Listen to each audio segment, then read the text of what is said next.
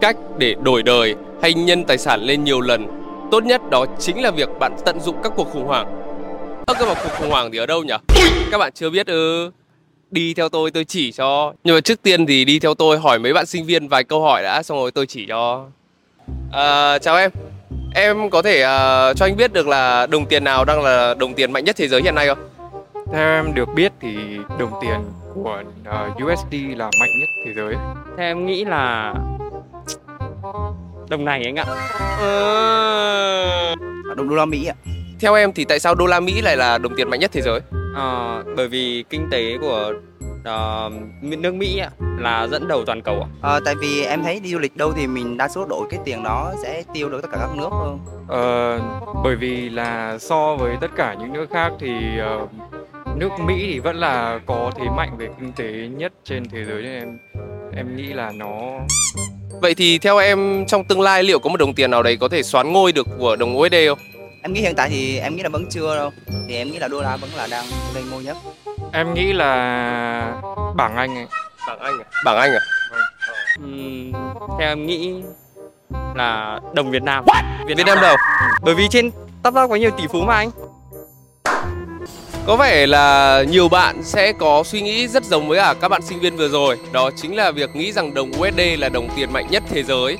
Bởi vì nhiều lý do. Trong đấy thì đó chính là việc Mỹ là một nền kinh tế cực kỳ mạnh mẽ và vững chắc trên thế giới. Thế nhưng, mình nghĩ rằng là trong tương lai điều này sẽ không còn đúng nữa. Khi mà Trung Quốc đang muốn biến đồng tiền của họ, chiếm lấy vị trí của đồng USD hiện nay. Và nếu như điều đó xảy ra, Kinh tế thế giới sẽ có một sự đảo lộn. Và lúc đó cuộc khủng hoảng sẽ bắt đầu sinh ra. Hãy cùng chúng mình đi tìm hiểu điều này qua tập podcast ngày hôm nay nhé.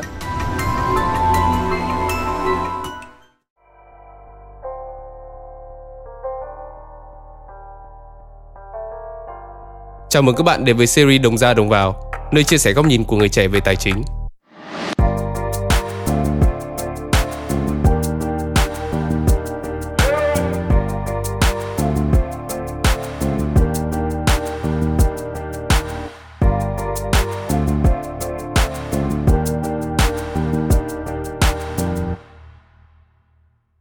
Xin chào mọi người.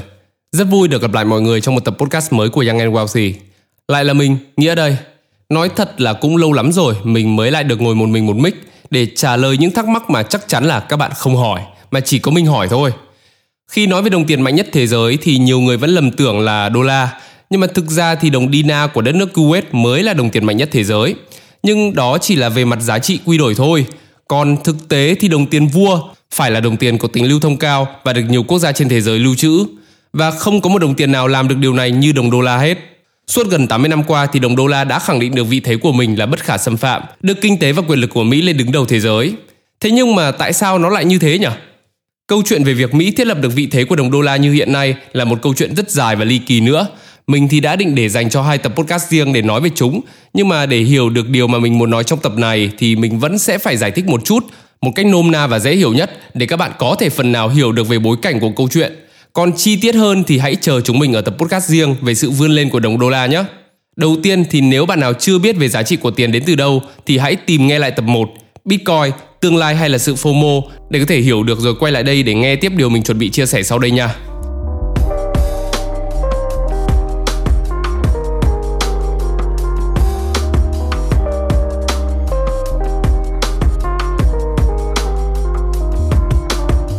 Năm 1944, Hội nghị Bretton Woods đã thiết lập đồng đô la Mỹ là đồng tiền dự trữ thế giới và là đồng tiền duy nhất được gắn với vàng, trong khi các đồng tiền khác được gắn với USD.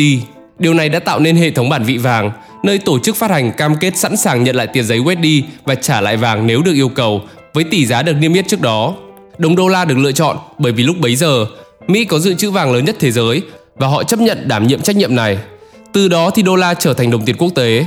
Bản vị vàng kéo dài đến năm 1971 khi lạm phát và thâm hụt thương mại của Mỹ đã làm suy giảm giá trị đồng đô la. Do dám động vào anh em Đông Lào và nhận trái đắng đã càng khiến cho nợ quốc gia của Mỹ tăng lên kỷ lục từ 350 tỷ đô la dưới thời Johnson lên tới 475 tỷ đô la dưới thời Nixon, đẩy Mỹ vào tình trạng lạm phát. Rất nhiều quốc gia lo sợ và lưu giữ đô la để đổi lấy vàng từ Mỹ. Dự trữ vàng của Mỹ cũng giảm xuống mức thấp nhất mọi thời đại và có nguy cơ bị suy kiệt vào một ngày đẹp trời ngày 15 tháng 8 năm 1971 thì Tổng thống Mỹ Nixon đã tuyên bố anh không cho đổi vàng nữa, đồng nghĩa với việc đô la chính thức từ bỏ tiêu chuẩn vàng và thỏa thuận Bretton Woods đã tan vỡ. Mỹ buộc phải tìm một bản vị mới để duy trì giá trị của đô la và vị thế thống trị của mình. Chính điều này đã sinh ra câu slogan nổi tiếng và quen thuộc của đất nước này. Ở đâu có dầu mỏ, ở đó có chúng tôi. Sự phát triển của loài người đã trải qua nhiều thời kỳ, từ đồ đá, đồ đồng, đồ sắt đến dầu mỏ. Khác với vàng mang tính chất lưu trữ, dầu mỏ lại mang tính chất tiêu hao nhưng lại rất quan trọng trong ngành công nghiệp và chế tạo. Các loại động cơ không thể hoạt động mà thiếu dầu. Do đó, dầu mỏ và thành phần của nó hiện diện trong toàn bộ đời sống sinh hoạt của con người hiện đại. Xe bạn đang đi dùng dầu, chiếc smartphone bạn đang cầm trên tay được lắp đặt bằng các hệ thống máy móc và chúng cũng dùng dầu. Những quả táo Úc, nho Úc mà bạn mua ở siêu thị để đến được tay bạn thì chúng phải đi tàu, đi ô tô và đương nhiên những phương tiện đó cũng sử dụng dầu. Vì vậy, kiểm soát nguồn cung dầu cũng chính là kiểm soát nền kinh tế toàn cầu. Giới tinh hoa Mỹ đã nhận ra điều này và họ đã nhắm mục tiêu đến Ả Rập Xê Út, quốc gia có trữ lượng dầu mỏ và khai thác lớn nhất trên thế giới và cuối cùng đã ký kết một thỏa thuận bảo kê. Chả là mấy anh Ả Rập này xưa nay là đại gia nhưng lại chân yếu tay mềm nên là hay bị mấy anh cùng xóm là Israel bắt nạt, đòi lật đổ. Thì sau khi ký thỏa thuận này thì anh Ả Rập có thể tự tin đứng trước mặt ông Israel và dõng dạc Mày có biết bố mày là ai không? Nhưng mà đương nhiên là mấy anh tư bản thì làm gì có chuyện cho không ai cái gì đâu Đổi lại thì Ả Rập Xê Út phải tuân thủ hai điều khoản. Đầu tiên, họ phải từ chối các loại tiền tệ khác và chỉ sử dụng đồng đô la để thanh toán cho việc mua dầu mỏ. Thứ hai là Ả Rập Xê Út phải mở cửa cho đầu tư tiền dư thừa từ việc bán dầu mỏ của họ và chứng khoán nợ của Mỹ, tức là trái phiếu đấy. Sau Ả Rập Xê Út thì toàn bộ các quốc gia Ả Rập tại Trung Đông cũng ký thỏa thuận. Năm 1975, toàn bộ OPEC cũng đồng ý với hai điều khoản này để đổi lấy cam kết của Mỹ. Vậy là giờ đây, Mỹ đã đạt được thứ họ cần, Thị trường dầu mỏ là thị trường nguyên liệu lớn nhất thế giới và phải thanh toán hoàn toàn bằng đồng đô la Mỹ. Giờ nếu bạn muốn mua một thùng dầu, bạn phải đổi tiền tệ của bạn lấy đô la Mỹ và dùng nó để trả cho nhà cung cấp. Trong một giao dịch như vậy thì bạn đã làm suy yếu đồng tiền của bạn bằng việc bán nội tệ để đổi lấy ngoại tệ và bạn cũng đã củng cố giá trị của đồng đô la bằng cách gia tăng nhu cầu của nó. Cả thế giới này, quốc gia nào cũng cần dầu, mua dầu. Vậy thì phải làm sao để có đô la Mỹ để mua? Để có được đồng đô la thì các nước phải xuất khẩu giá rẻ sang Mỹ người tiêu dùng Mỹ được hưởng lợi lớn từ các quốc gia trên thế giới, chẳng hạn như là Nhật Bản. Do có rất ít tài nguyên thiên nhiên nên phải nhập khẩu một số lượng lớn dầu mỏ. Thì giờ nếu muốn có nhiều đô la Mỹ để mua dầu thì tất cả các hàng hóa của Nhật Bản xuất ra phải ưu tiên xuất sang Mỹ để thanh toán đổi lấy tiền đô. Hay như là Trung Quốc, khi muốn bán sản phẩm của mình cho một nước khác thì tất cả đều phải được trả bằng đô la Mỹ. Nhờ đó mà lượng dự trữ đô la tại các quốc gia trong suốt 48 năm qua luôn chiếm phần lớn trong tổng lượng dự trữ ngoại tệ của một quốc gia qua đó giúp cho Mỹ dễ dàng xuất khẩu được lạm phát ra nước ngoài, in bao nhiêu tiền tùy thích và định hướng được tương lai của nền kinh tế toàn cầu và đương nhiên là hướng có lợi cho Mỹ khi thực sự tất cả quyền lực hay lợi thế đều nằm trong tay của Mỹ. Tuy nhiên thì Trung Quốc, nước nhập khẩu dầu mỏ lớn nhất thế giới, muốn thay đổi trật tự đã được thiết lập này bằng cách đưa ra khái niệm về Petro Hoan, đồng nhân dân tệ dùng trong giao thương kinh tế chung, đặc biệt là dầu mỏ.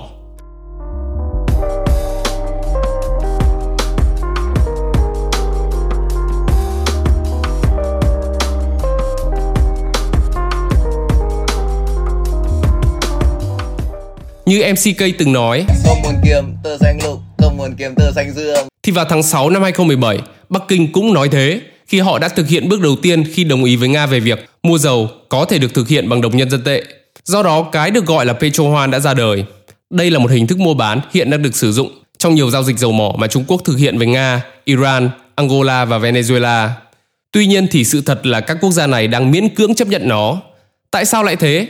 Đó là bởi vì nó được coi là một loại tiền tệ không dễ để thanh khoản, khá là rủi ro, dễ biến động và không hẳn là một loại tiền đáng tin cậy. Chưa kể là Trung Quốc còn là khách hàng mua dầu đứng hàng đầu trên thế giới. Để khắc phục được sự miễn cưỡng này thì vào tháng 3 năm 2018, Trung Quốc đã công bố một bước ngoặt mới. Đó chính là hợp đồng tương lai dầu mỏ. Chúng đã được ra mắt trên sàn giao dịch năng lượng quốc tế Thượng Hải dưới mệnh giá nhân dân tệ. Nhưng trước tiên thì cần phải giải thích nhanh về hợp đồng tương lai. Hợp đồng tương lai là một thỏa thuận buộc các bên tham gia hợp đồng phải mua hoặc bán tài sản trong trường hợp này là dầu mỏ, với một mức giá cố định được thỏa thuận vào một ngày cụ thể trong tương lai. Đây là một công cụ để người kinh doanh có thể đảm bảo được rủi ro giá trị trong cả những trường hợp biến động của thị trường. Bên cạnh đó thì cũng là một loại hình giao dịch tài chính kiếm lời. Đây là cách mà các công ty và chính phủ có thể tự tổ chức và biết được họ có thể mua được bao nhiêu dầu với mức giá được định trước. Nhưng đó không phải là tất cả. Các bạn hãy đoán xem ai là người mua vàng nhiều nhất trong suốt 3 năm qua. Trung Quốc chứ còn ai nữa. Khi mà từ năm 2019 đến 2023, Nước này đã mua tổng cộng tới 62 tấn vàng, theo thông tin công khai trên các báo chí quốc tế. Kể từ năm 2016 đến nay thì tổng trữ lượng vàng của Trung Quốc đã tăng thêm 500 tấn, nâng tổng giá trị họ nắm giữ lên tới 112 tỷ đô la. Trung Quốc cũng đã cố tình để báo chí thế giới biết được điều này và truyền thông nó hộ cho Trung Quốc nhằm cho các nước hợp tác với họ thấy được những lợi ích nếu như sử dụng Petro Hoàn Trung Quốc tuyên bố rằng hợp đồng tương lai bằng nhân dân tệ sẽ được đảm bảo bởi vàng. Nói cách khác là quốc gia nào bán dầu sẽ có thể quy đổi nhân dân tệ để lấy vàng bất cứ khi nào họ muốn. Đây là một thỏa thuận khá hấp dẫn khi vàng thực tế được coi là có giá trị hơn nhiều so với một tờ giấy bạc màu xanh lục. Điều này sẽ khiến cho các nước phải suy nghĩ là nên chọn lấy đồng tiền giấy màu xanh được đảm bảo bằng dân chủ kiểu Mỹ. Ý mình là không được đảm bảo bằng cái gì cả ấy. Chỉ dễ dàng chuyển đổi thôi nhưng mà vô cùng dễ mất giá trị. Như những gì chúng ta đang thấy hiện nay, hay lựa chọn một đồng tiền được đảm bảo bằng giá trị của vàng, an toàn hơn rất nhiều, mà cũng dễ quy đổi nữa. Thêm một chi tiết nữa là các quốc gia sử dụng nhân dân tệ cũng có thể thoát khỏi lệnh trừng phạt của Mỹ. Hãy nhìn cách mà Mỹ đang làm với Nga khi mà nước này có những căng thẳng leo thang với Ukraine, đàn em của Mỹ, hay là Cuba, một nước luôn có những bất hòa với Mỹ, thì thay vì ngồi xuống đàm phán cho ra đầu ra đuôi, thì Mỹ đã lựa chọn cấm vận luôn cho lẹ. Với Nga thì họ là một nước mạnh nên cũng không hề hấn cho lắm. Nhưng mà cũng bởi những lệnh cấm vận này mà Nga bị mút mất mấy cái du thuyền tỷ đô hay là mấy cái tàu chở hàng siêu nặng. Còn Cuba thì ảnh hưởng khá là nặng nề với những lệnh cấm vận của Mỹ. Chắc chắn là các quốc gia khác trên thế giới cũng biết điều này và cũng muốn thoát khỏi điều đó.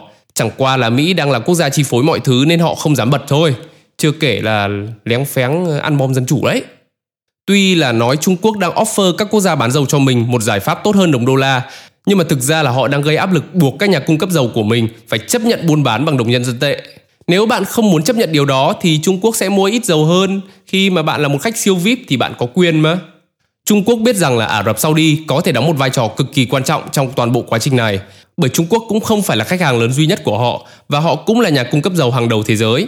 Nhưng mà kể cả khi quốc gia này chấp nhận một phần đồng tiền nhân dân tệ thì toàn bộ trật tự tiền tệ toàn cầu sẽ thay đổi hoàn toàn, không còn chỉ về an ninh năng lượng nữa mà còn là về các chiến lược tài chính và chính trị.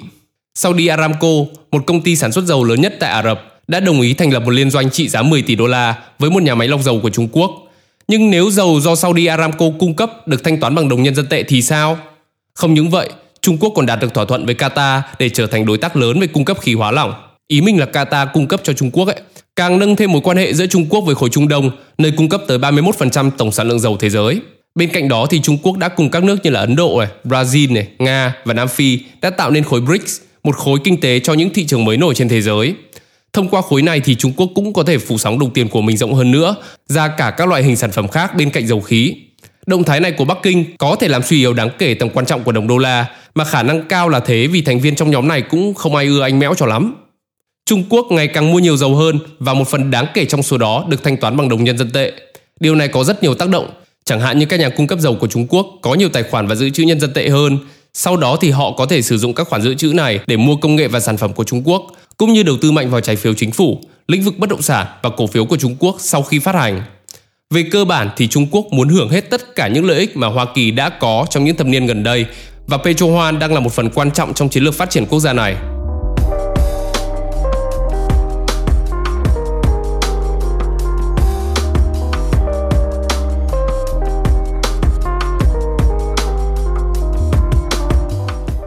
Giờ thì nếu giả sử đồng nhân dân tệ xoán ngôi của đô la thì nó sẽ tạo ra một sự đảo lộn rất lớn trong nền kinh tế thế giới. Hàng thập kỷ qua thì các nước trên thế giới đều phải trữ một lượng rất lớn đô la trong kho bạc của mình. 60% là con số mà các nước trong tất cả các châu lục trên thế giới đang nắm giữ, trừ khối Liên minh châu Âu ra bởi vì họ có euro rồi. Nếu viễn cảnh các quốc gia trên thế giới quay lưng lại với đồng đô la thì đương nhiên là chúng sẽ cần phải có nơi để đi chứ đúng không nào? Và không một nơi nào khác ngoài quốc mẫu của nó. Kể cả là lạm phát tại Mỹ hiện nay sẽ kết thúc trước khi điều này thành sự thật, thì những gì ở năm 1971 tại Mỹ sẽ lặp lại một lần nữa. Kinh tế khủng hoảng do hệ thống tài chính quá tải, bởi lượng tiền USD khổng lồ không thể lưu thông quay trở lại Mỹ và dẫn đến lạm phát tăng cao. Nhưng mà lần này thì quy mô lạm phát có thể cao hơn rất nhiều so với năm 1971. 80% số lượng tiền đô la đang lưu thông trên thế giới, chỉ được in trong 20 tháng, từ tháng 1 năm 2020 đến tháng 10 năm 2021 trong đó thì khoảng 80% những tờ 100 đô la là lưu thông trong quốc tế. Giờ nếu như tất cả lượng tiền này quay trở lại nước Mỹ, chỉ còn lưu thông được trong nước Mỹ thì sẽ xuất hiện siêu lạm phát lớn nhất từ trước đến nay. Có thể mất giá nặng nề như đồng mark Đức sau Thế chiến thứ nhất hoặc đồng tiền của Zimbabwe hiện nay. Cùng với đó thì Mỹ là nước phụ thuộc rất nhiều vào nguồn hàng nhập khẩu. Hãy nghĩ lại về cái khủng hoảng à, giấy vệ sinh ấy đã từng xuất hiện ấy. Đấy, nó xuất phát từ việc là các cái nguồn cung cho Mỹ nó đã bị biến mất bởi Covid đấy. Giờ thì hãy thử tưởng tượng về tất cả các loại hàng hóa khác như là thực phẩm này, đồ gia dụng này, quần áo này vân vân. thì điều tồi tệ gì có thể xảy ra? Mỹ là một đất nước chủ yếu sản xuất công nghiệp và phát triển công nghệ dịch vụ, thay vì sản xuất nông nghiệp cùng các mặt hàng tiêu dùng, cũng như nguồn nguyên liệu có sẵn trong nước phục vụ cho sản xuất là không lớn, nên là nó có thể dẫn đến khủng hoảng an ninh lương thực và năng lượng. Xưa nay, khi bước vào những cuộc giao thương kinh tế, hợp tác kinh tế thì Mỹ luôn nắm giữ lợi thế thượng phong bởi sức mạnh của đồng đô la và điều đó đem đến cho Mỹ rất nhiều cơ hội để phát triển. Đó chính là lý do vì sao mà nền kinh tế của Mỹ trong hàng thập kỷ qua chỉ luôn phát triển tịnh tiến, kể cả là có xảy ra những cuộc suy thoái hay khủng hoảng. Tất cả những điều đó sẽ tạo ra một cuộc khủng hoảng cực lớn tại Mỹ về cả kinh tế lẫn xã hội.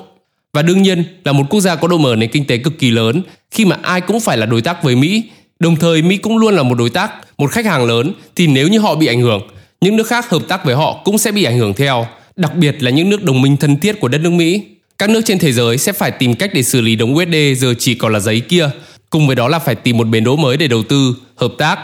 Những nước đồng minh thân thiết của Mỹ sẽ phải tìm ra một đối tác mới bởi khách hàng lớn nhất của họ giờ đã không còn nữa. Họ cần phải tìm một đối tác có thể đem lại cho họ những lợi ích giống như họ đã có với Mỹ. Còn các nước không quá phụ thuộc vào Mỹ thì họ sẽ không mất quá nhiều thời gian để thích nghi và thay đổi bởi sự tự do trong tiền tệ cũng như thị trường mà họ lựa chọn. Các công ty, doanh nghiệp sẽ tìm đến những thiên đường công nghệ, kinh tế mới để phát triển thay vì vẫn trông chờ vào đất nước dân chủ kia phục hồi. Mà không chỉ nền kinh tế đâu, khi mà các rapper giờ đây cũng bị ảnh hưởng bởi điều này đấy. Bởi vì giờ đây nhá, thay vì các rapper sẽ flex bằng tiền đô thì họ phải flex bằng nhân dân tệ. Chưa kể là chơi vần với từ này cũng không dễ dàng chút nào đâu nhá chắc chắn là doanh thu bản đĩa cũng bị ảnh hưởng thôi bởi gieo từ kiểu mới dân tình nghe chưa có quen nên là không mua đĩa đâu. Sẽ có những sự đảo lộn và lao đao với nền kinh tế trong quãng thời gian đầu, nhưng sau đó thì mọi chuyện mình tin rằng sẽ đi đâu vào đấy thôi. Tuy nhiên là câu chuyện này sẽ còn rất lâu nữa, có lẽ là vài năm nữa chúng ta mới được chứng kiến kết quả cuối cùng của nó, còn hiện tại thì mọi quan điểm đều chỉ mang tính chất phỏng đoán.